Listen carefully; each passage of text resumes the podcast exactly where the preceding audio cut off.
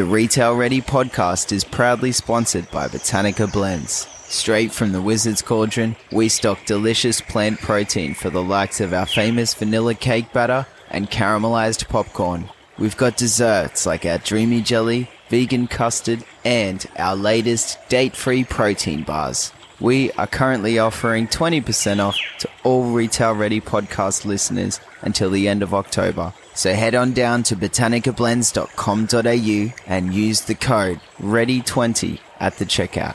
Thanks and enjoy the podcast. Hey everyone, welcome back to the Retail Ready podcast. No guest today. It is just me. It's been a while since I've given you kind of an overview of what's going on in my world and also wanted just to touch on a few topics uh, that I hope you'll find interesting. But I just want to start with a story and uh, I think it's a good one. Hopefully you do too. And in 1997, there was a bloke called Tim Waller and he was on an African safari.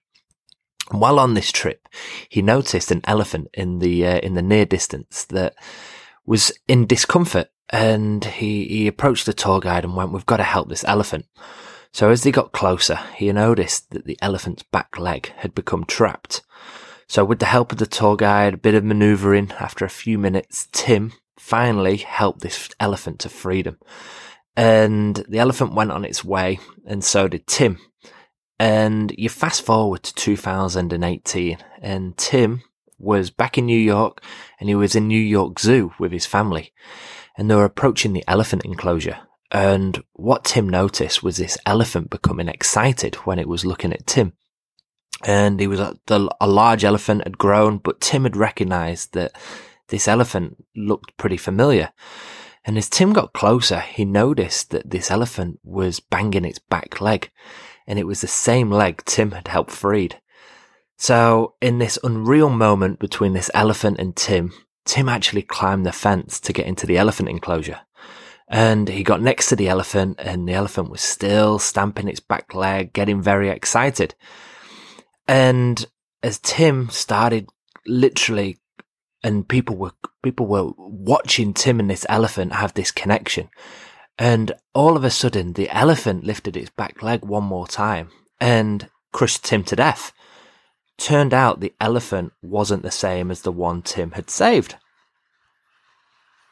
Hope you enjoyed that story because that is a story I'll be telling my daughter when she's older and hopefully she finds the funny side.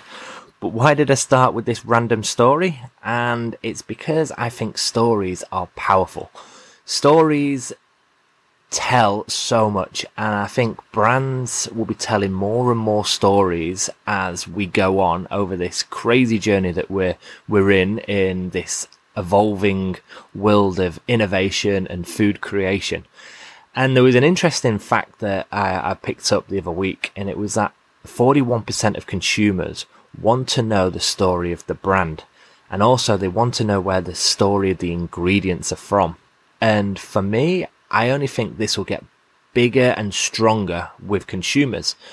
And we're noticing that younger consumers, um, so forget you boomers, they're, they're, they're just doing their own thing. But the, the generation that are coming through that are now wanting to know where did food come from? What's the story behind it? Who made what? Is it ethical? Is, uh, is it handcrafted, small batched? Is it upcycling, which we talked about with I Am Grounded in a couple of episodes ago?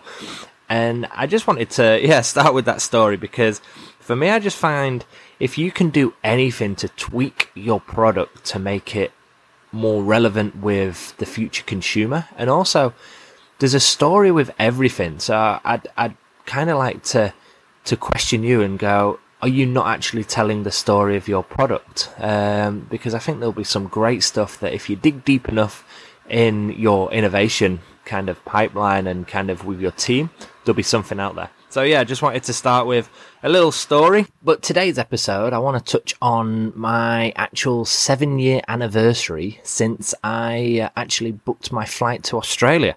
And I've talked about it, talked about little bits in previous episodes, but there's been a lot of new listeners, which welcome and thank you very much for tuning in, who actually don't know the story of the host. And I just wanted to touch on uh, a few bits about me and kind of my passion in the actual supermarket and retail and food space.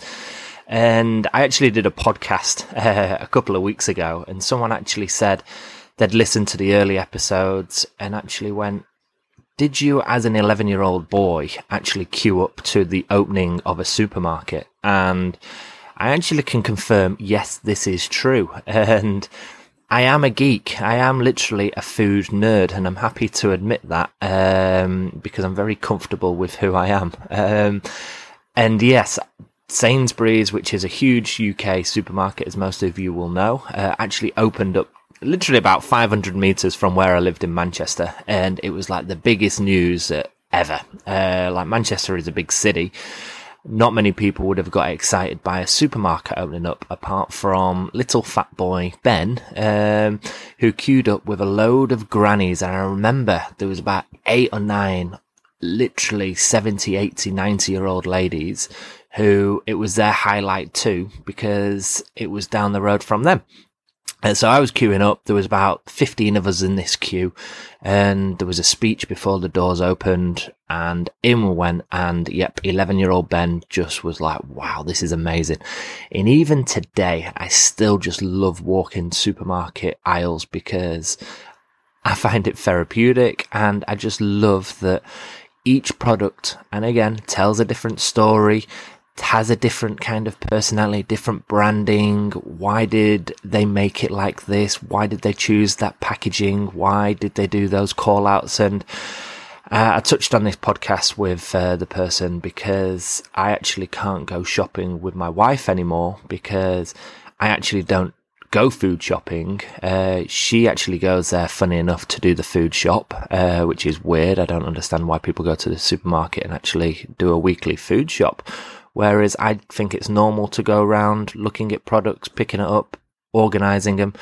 So yeah, she gets very frustrated with me. So we actually don't do the food shop together. Um, but yeah, uh, going back to the early days, um, yeah, retail's always been in my in a passion, but I've never been in this space. So before I came to Australia, I became a qualified nutritionist and actually worked in the fitness uh, industry. I, I used to look after a gym, used to be a personal trainer. I also used to have a side hustle because I was actually a qualified sports massage therapist, which was weird, but also helped um, fund the weekend uh, footballing and drink activities. But yeah, seven years ago, I was in the pub and I realized I needed change. And people always say there's never a perfect time. And I don't think there ever is a perfect time. You just have to do something. I remember drinking, I think it was like my second drink, and I was just looking around and uh, I went, is this what I'm doing? Is this what I'm becoming, like living for Friday nights, getting up Saturday, watching the football, going out Saturday night and doing it all over again. And uh, I wasn't enjoying the role that I was doing at, the, at that time. And yeah, halfway through this drink, I kind of went, no, let's go and do it before hesitation, before doubt, before people get into your head. Uh, I just went, let's go and do it. So I actually, yeah, walked home and my mum was actually watching Home and Away uh, on the TV and I loaded up my uh, laptop and I just went, let's do it, and booked a one way flight to arrive in Sydney on New Year's Eve. That is all I did. And when there's been a few people, uh, even back home, who've gone, Oh, aren't you lucky? Aren't you lucky to have that opportunity in Australia? I went, I'm not lucky. All I did was load up a laptop and booked a one way flight on a credit card. Um, and then actually realized, oh shit, I need a visa. I need to make sure uh, I've got enough funds in the bank and stuff like that. But at the end of the day, I just did it because once you do something, uh, it's then done. And then I work around everything else. And yeah, literally booked it to land New Year uh, in Sydney. And that was seven years. Well, it'll be seven years ago coming up. And I just wanted to touch on my first kind of first six months in Australia because I think that set me up. There's been a lot of people that helped me on the way. there was a, also an attitude shift in, in myself, which I've also carried forward, um, even to this day.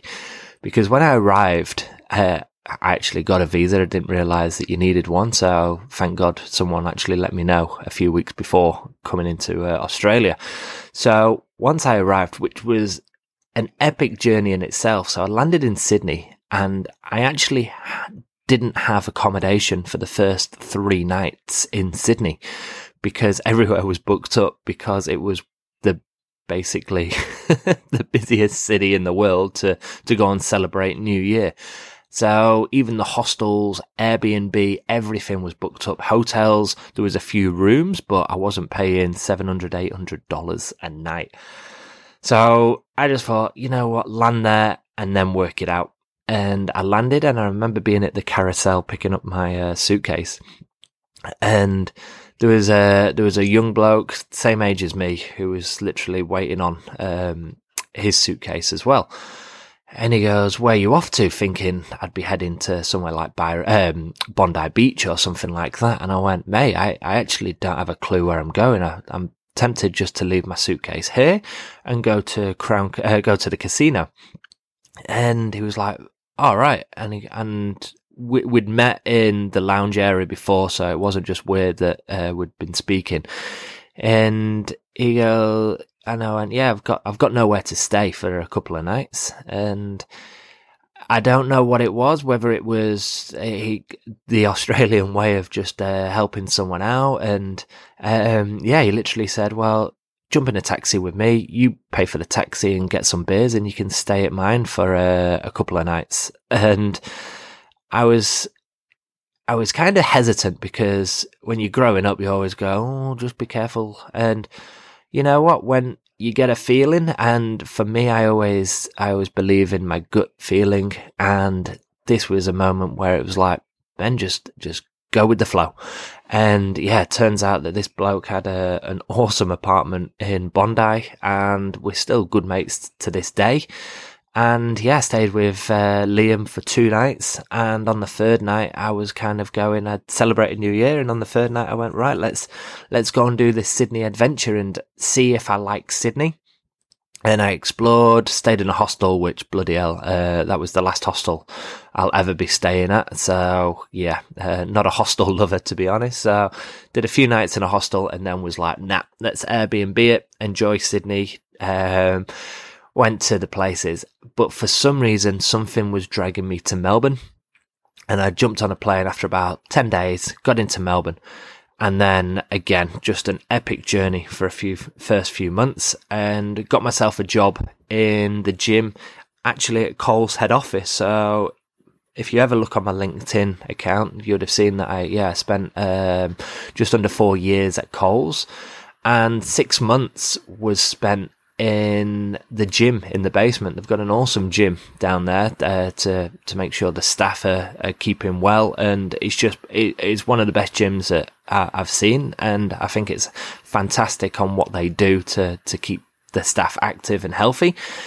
And yeah, I used to look after that for six months because of the visa, and then at that time, um, I I really wanted to join kind of that that culture and kind of I, I, was seeing all these people talking to all these people at lunch times after work and I wanted to be part of what they were building.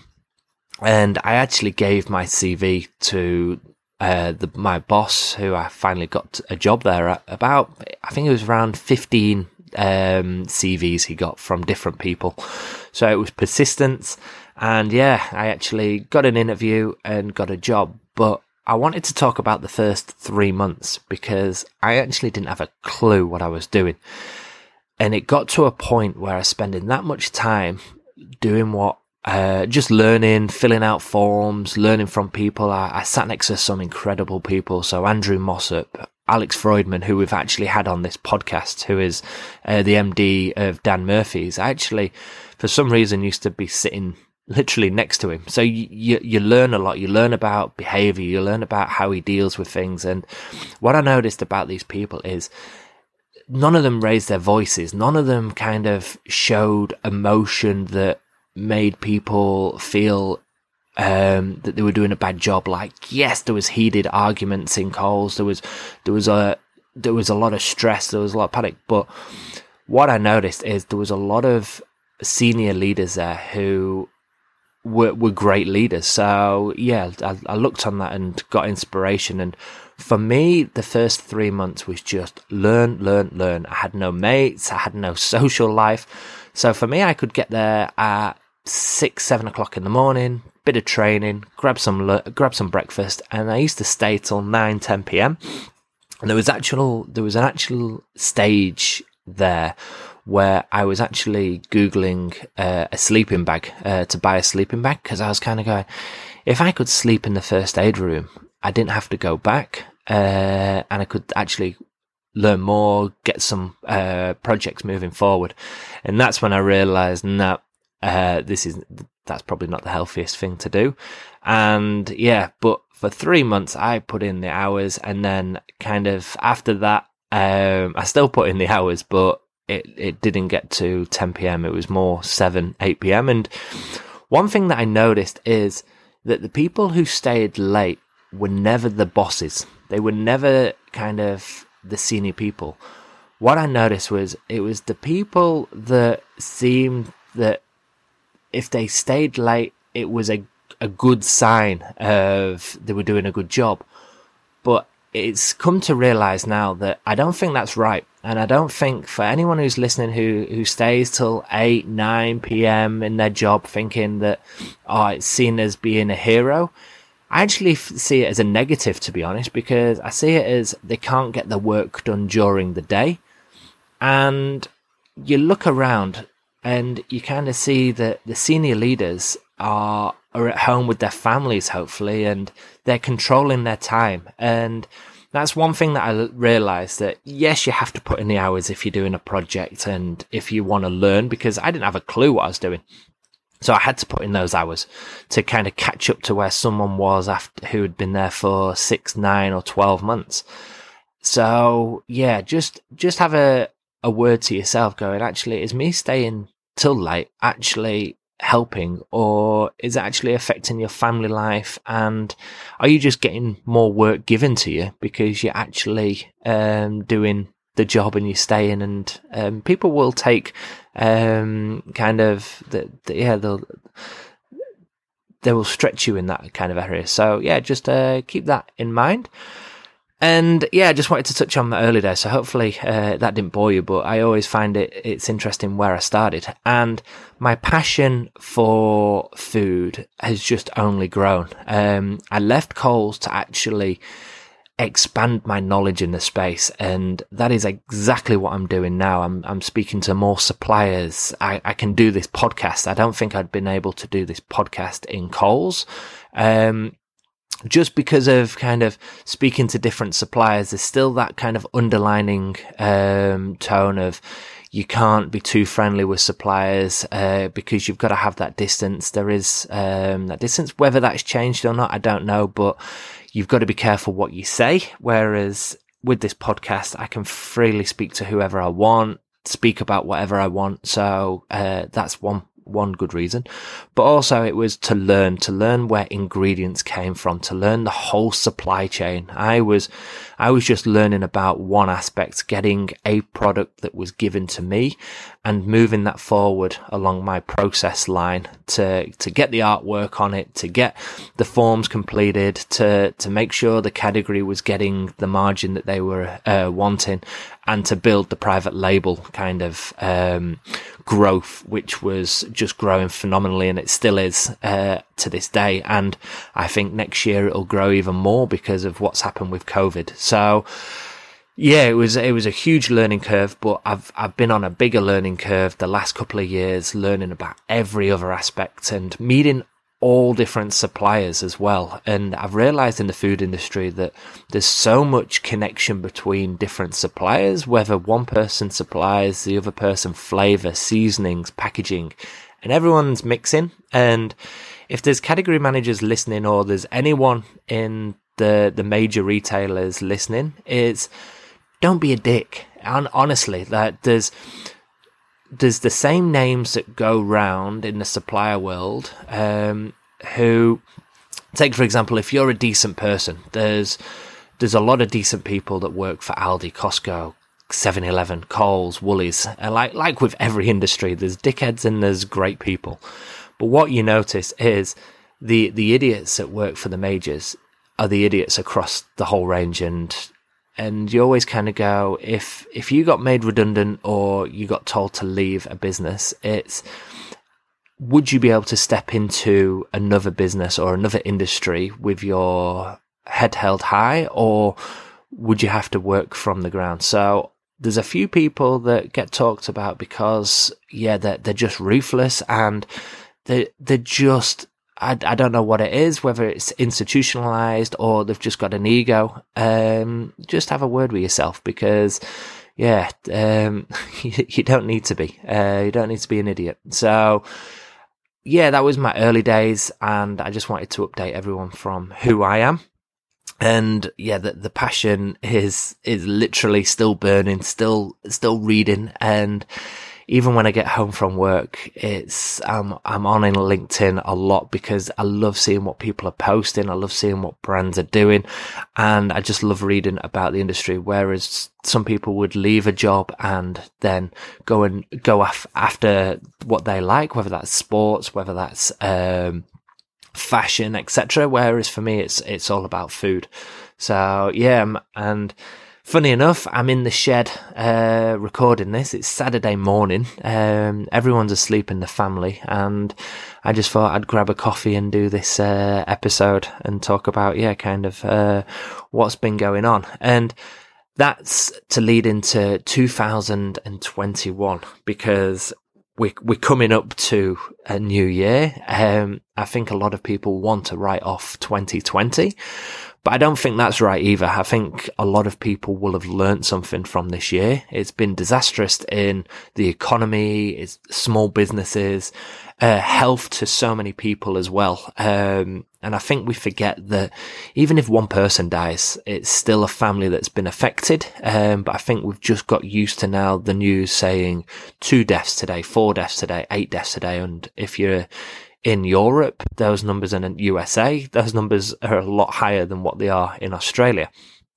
But this year has taught me uh, again to be um, to be uncomfortable. To, sorry, to be comfortable with the uncomfortable, because things have just changed every month this year, and people have had to adapt, and we've had to adapt with how we interact with people. And from a business point of view, people have had to adapt with and I would not like to be a manager uh, of a business at this point because you would have just been stressing, going, I still want to make profit. I still want to bring revenue into the business, protect people's jobs, but you're going to have to do it with all these restrictions and COVID safe plans. So well done to everyone who's done this because Jesus Christ, it would have been a stressful year for you guys.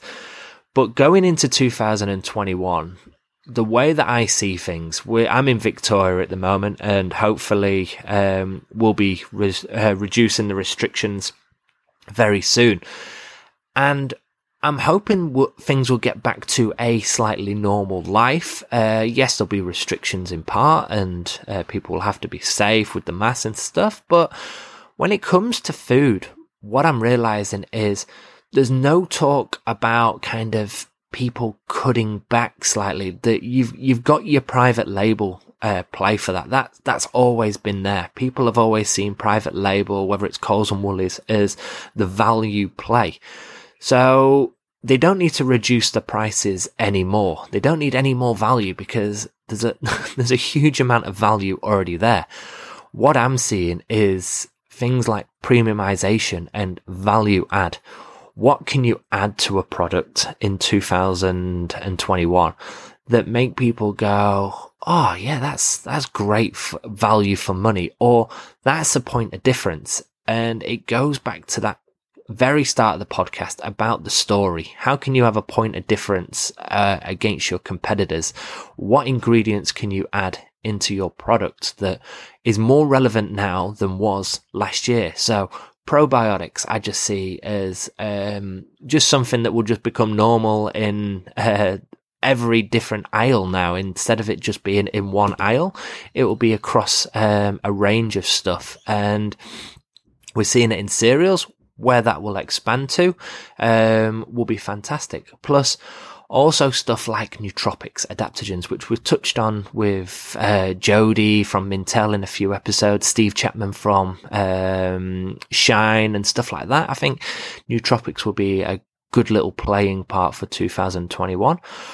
But it'll be also interesting around kind of, yeah, stories. Um, and the biggest thing I think will be, will be actual new brands coming into the scene because this year would have been, uh, perfect for people to do development, uh, just have a focus with their teams on, okay, how shall we attack this? And I also think the retailers will be ready for newness, uh, over the last few months because of the craziness of how do we adapt to this, uh, COVID world range reviews have been delayed. Um, they would have been cleaning and tidying their own kind of categories, making sure everything's right. Have we got the right offer for the consumer at that moment? Panic buying um, would have delayed things.